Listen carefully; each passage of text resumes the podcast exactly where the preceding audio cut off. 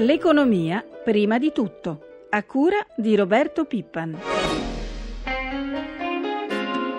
Al momento non c'è nessun piano industriale, stiamo affrontando l'argomento con l'Italia, abbiamo ripreso le trattative a valle di un cambio di scenario che è quello di aver finalmente visto finire positivamente la vicenda della ricapitalizzazione e soprattutto siamo molto interessati alla evoluzione positiva di questo possibile accordo con Etihad, quindi con un partner forte che può cambiare appunto il piano industriale di Alitalia.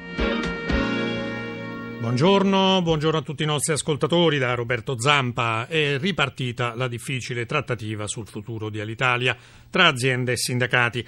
Quella che avete appena ascoltato era la voce di Giovanni Luciano, segretario generale della FIT CISL. Ma tra poco daremo spazio anche ai piloti. Intanto per il nostro Paese arrivano due buone notizie. Lo Stato nel 2013 ha già versato alle imprese 22 miliardi di debiti arretrati, mentre il debito pubblico nel terzo trimestre dell'anno scorso è sceso dopo molto tempo, per la verità, sia pur di un modesto 0,4%, posizionandosi al 132,9% del PIL.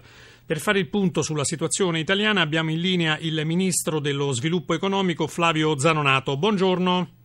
Buongiorno, buongiorno, a tutti gli ascoltatori. Allora, Ministro, da qualche tempo si discute sul fatto se la crisi economica sia davvero finita o no. In settimana sono finalmente arrivati i dati positivi sul fatturato e gli ordinativi delle nostre imprese a novembre. Avete qualche altro elemento a disposizione per poter dire che la ripresa sta davvero partendo? Sicuramente un altro dato importante è il calo dello spread che libera risorse a disposizione del Paese per ridurre la fiscalità, in particolare non interessa ridurre la fiscalità sul lavoro e per investimenti e ci interessano molto tutti quegli investimenti che hanno la capacità di mettere in moto la nostra economia. Dire che siamo fuori da ogni rischio e il Paese si è rimesso in asse, ci saranno soltanto notizie positive da oggi in avanti, mi pare sia poco prudente. Le cause strutturali delle nostre difficoltà ci sono ancora tutte.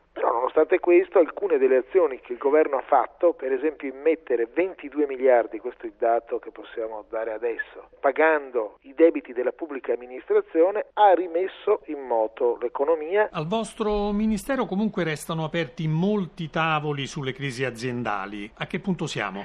Sono alcuni comparti della manifattura che soffrono particolarmente e sono, come è noto, il settore dell'automobile. Noi nel settore dell'automobile mettiamo anche tutto il settore della componentistica, dove siamo molto forti, e il settore dell'elettrodomestico. Potrei aggiungere il settore del materiale rotabile. Una delle cose sulle quali dobbiamo puntare è ridurre i costi di produzione per restare nel mercato con i nostri prodotti. L'Unione Europea ha annunciato recentemente la modifica dei criteri di calcolo dei PIL dei vari paesi. Quelli nuovi daranno maggiore importanza a ricerca e innovazione. Non sarebbe il caso di introdurre in Italia degli incentivi, per esempio fiscali, alle imprese che fanno ricerca, visto proprio che su questo siamo molto indietro rispetto alla media europea?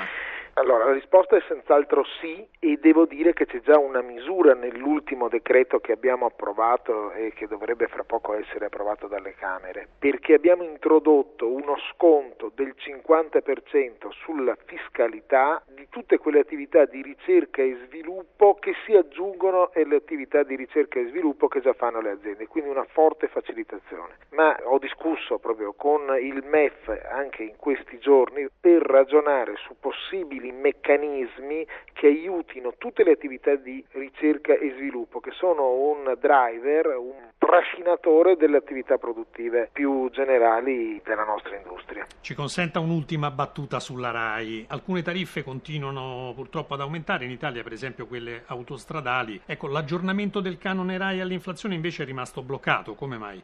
Intanto voglio dire il fatto che aumentino alcune tariffe non giustifica che ne debbano aumentare delle altre perché al, nella tasca del cittadino si sommano eh, i danni, non è che si eh, bilanciano, dice beh siccome è aumentata la pasta allora aumenta anche la carne. No, ecco, allora, Di solito eh, l'aggiornamento del canone eh, RAI è il, il ragionamento che si è fatto è questo, il canone RAI è evaso da un quarto degli utenti di questa grande azienda culturale italiana, la più grande in assoluto. E bisogna condurre lì una forte battaglia, altrimenti aumentando il canone compensiamo le carenze nel bilancio della RAI con eh, un aumento a chi già paga e non andando a scovare quelli che non pagano. Io adesso, anche in accordo con la RAI, darò una mano perché si recuperino pa- almeno parte di quei 450 milioni di euro evasi nel canone RAI. Allora noi ringraziamo il Ministro dello Sviluppo Economico Flavio Zanonato per essere stato con noi, naturalmente buona giornata e buon lavoro. Mille grazie a voi, saluto tutti gli ascoltatori.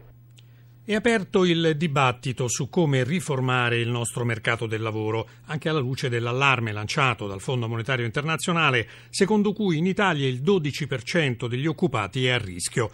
Abbiamo discusso di questo tema con il presidente di Manpower, Jonas Pricing, a Davos in Svizzera, per partecipare ai lavori del World Economic Forum. L'intervista è della nostra inviata Elisabetta Tanini. La disoccupazione in Italia è il 12,7%, abbiamo nel nostro paese oltre 3 milioni di disoccupati. Partendo dalla sua esperienza, come bisognerebbe intervenire sul nostro mercato del lavoro? Prima di tutto la disoccupazione scenderà quando il paese tornerà a crescere, dopodiché naturalmente sono necessarie le riforme strutturali come quella del lavoro su cui il governo si sta impegnando. Uh, Perché in Italia i giovani fanno più fatica a trovare lavoro che nel resto d'Europa? Generally speaking, youth unemployment la disoccupazione giovanile negli altri paesi europei è il doppio di quella generale, in Italia è quattro volte. È obiettivamente difficile affrontare il problema senza crescita. Supponendo che questa ci sia, occorre poi puntare sulla formazione e aumentare la qualità del lavoro fornito laddove richiesto. Questo potrà ridurre la disoccupazione. Come valuta il Job Act proposto da Renzi? Le piace il contratto unico? Qualsiasi strumento che possa dare fiducia ai lavoratori e che possa far partire gli investimenti va bene. Serve incoraggiare imprese e lavoratori a fare di più, così saranno pronti quando la ripresa tornerà. Collaborazione tecnica Sergio Salata da Davos, linea allo studio. E ora parliamo di evasione fiscale con un vero esperto della materia. Si tratta del colonnello Gianluca Campana del Comando Generale della Guardia di Finanza. Buongiorno. Buongiorno a lei e a tutti gli ascoltatori. Colonnello, allora, le Fiamme Gialle presentano oggi dati sulla lotta all'evasione fiscale relativi all'anno scorso. Ci può dare qualche anticipazione? Sì, guardi, nello scorso anno eh, la Guardia di Finanza ha continuato la propria attività a contrasto delle forme più gravi di evasione eh, fiscale, quelle cioè che ledono in maniera significativa non solo gli interessi erariali dello Stato, ma eh, sono anche in grado di alterare la concorrenza tra le imprese che competono lealmente sul mercato. La nostra azione si è concentrata nei confronti proprio dei fenomeni più gravi e pericolosi, e cioè l'evasione fiscale internazionale, nell'ambito della quale abbiamo individuato oltre 15 miliardi di euro di ricavi non dichiarati, la lotta all'economia sommersa, nell'ambito del quale abbiamo individuato oltre 16 miliardi di redditi non dichiarati da parte di 8.300 evasori totali, cioè di soggetti che pur svolgendo un'attività commerciale e professionale non hanno presentato la dichiarazione dei redditi. Senta, ma sono in aumento o in diminuzione rispetto all'anno precedente? I valori degli evasori totali e, e, e delle, in generale delle, delle somme eh, condotte a tassazione sono in linea con quelli dello scorso anno. Ciò che invece preme sottolineare è, sono i risultati che testimoniano la bontà e la qualità della nostra azione, che sono in crescita. Mi riferisco in modo particolare al fatto che la Guardia di Finanza, nell'ambito delle indagini nei confronti degli evasori più gravi, che sono resi i veri e propri criminali fiscali, eh, abbiamo eh, inviato proposte di recupero di, di, sequestro per oltre 4,6 miliardi di euro, cioè di somme equivalenti alle imposte evase dei soggetti responsabili dei reati tributari, dei, qua, dei quali 1,4 sono stati già eh, assicurati alle casse dello Stato. Senta, ma può, ecco, in, in, qualche modo si può dire che negli, anni, eh, negli ultimi anni avete sicuramente affinato no, i vostri sistemi di controllo per certi versi oggi si può dire che quando fate dei controlli andate quasi a colpo sicuro.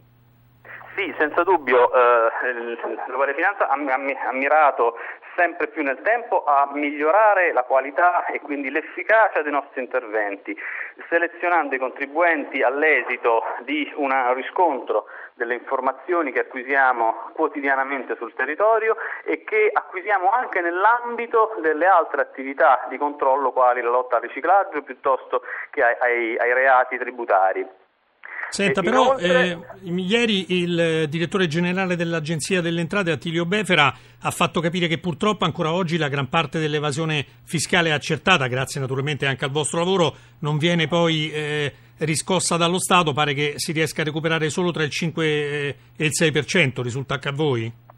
Ma guardi, eh, la Guardia di Finanza è una forza di polizia e quindi si eh, occupa di contrastare certo. direttamente i fenomeni più gravi e, e, e pericolosi. Eh, però ehm, eh, per fare eh, riferimento a quanto lei ha detto, eh, tenga conto che nello scorso anno i, contribuenti hanno aderito ai nostri, direttamente ai nostri verbali di constatazione, quindi senza attendere i successivi passi dell'accertamento dell'Agenzia delle Entrate, quindi rinunciando al contenzioso per oltre oltre 4,2 miliardi di euro. Si tratta quindi di somme che di rilievi che i contribuenti hanno accettato pagando direttamente all'erario senza eh, ricorrere al giudice questa è sicuramente una senza, buona notizia. esattamente e senza che, eh, eh, fare diciamo, eh, che l'attività eh, sfoci in contenzioso. Quindi allora noi... è un ulteriore segnale della qualità del nostro intervento. Chiarissimo noi ringraziamo davvero il colonnello Gianluca Campana della Guardia di Finanza per essere stato con noi. Naturalmente buona giornata e buon lavoro.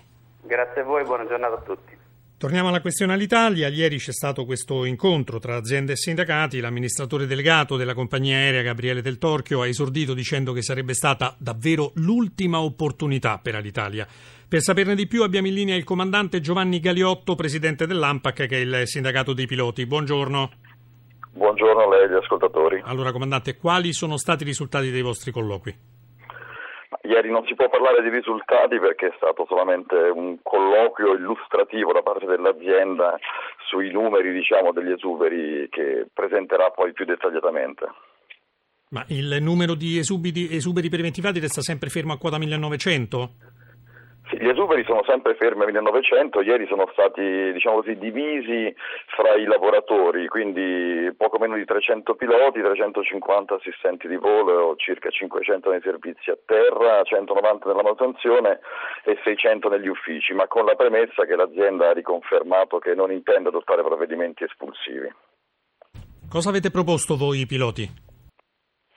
Ieri non era il momento delle proposte ma di ascoltare, però devo anche dire che abbiamo recepito molto favorevolmente la disponibilità aziendale ad un confronto man mano che si entrerà nei tavoli tecnici già a partire da domani eh, per recepire eventuali proposte da parte dell'associazione che poi portino diciamo così, ad invarianza dei risultati rispetto a quello che, di cui ha bisogno l'azienda in questo momento.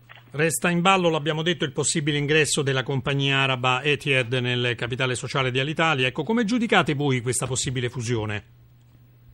Ma guardi, eh, partendo dal presupposto che noi non riteniamo ci sia alcuna possibilità di sopravvivenza dell'azienda in un cosiddetto piano stand alone, quindi senza alleanze, eh, giudichiamo sicuramente il partner Etihad, eh, se si concluderà la trattativa, come un partner eh, sinergico eh, rispetto a quella che oggi è l'attività di Alitalia, quindi la giudichiamo con molto favore, eh, al netto del fatto che non siamo ancora a conoscenza di quali siano le eventuali condizioni che Etihad imporrà al mondo del lavoro all'interno dell'azienda. Chiaro. Allora davvero incrociamo le dita per Alitalia, un grazie al comandante Galiotto, buon lavoro. Grazie a voi e un saluto agli ascoltatori, buon lavoro. Chiudiamo come al solito con i temi finanziari. Oggi ci colleghiamo con la nostra redazione economica. Stefano Marcucci, come vanno stamane le borse asiatiche?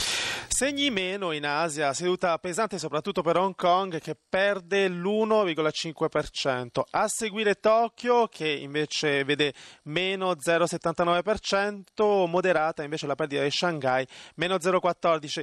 In perdita ieri sono stati anche gli, eh, i listini europei, il Fuzzi Mib ha perso lo 0,19%, 0,9%, poco mossi gli altri destini principali. In realtà, eccetto Madrid che eh, ha avuto una seduta pesante anche lei, per, eh, ha perso lo 0,75%. Lo spread sempre ieri ha chiuso a 207 punti base in leggero calo, l'euro in questo momento è scambiato a 1,35,48 sul dollaro. Grazie Marcucci, la nostra rubrica economica termina qui, ringraziamo Francesca Librandi per l'assistenza al programma, linea di nuovo a prima di tutto, una buona giornata ai nostri ascoltatori. Da Roberto Zampa.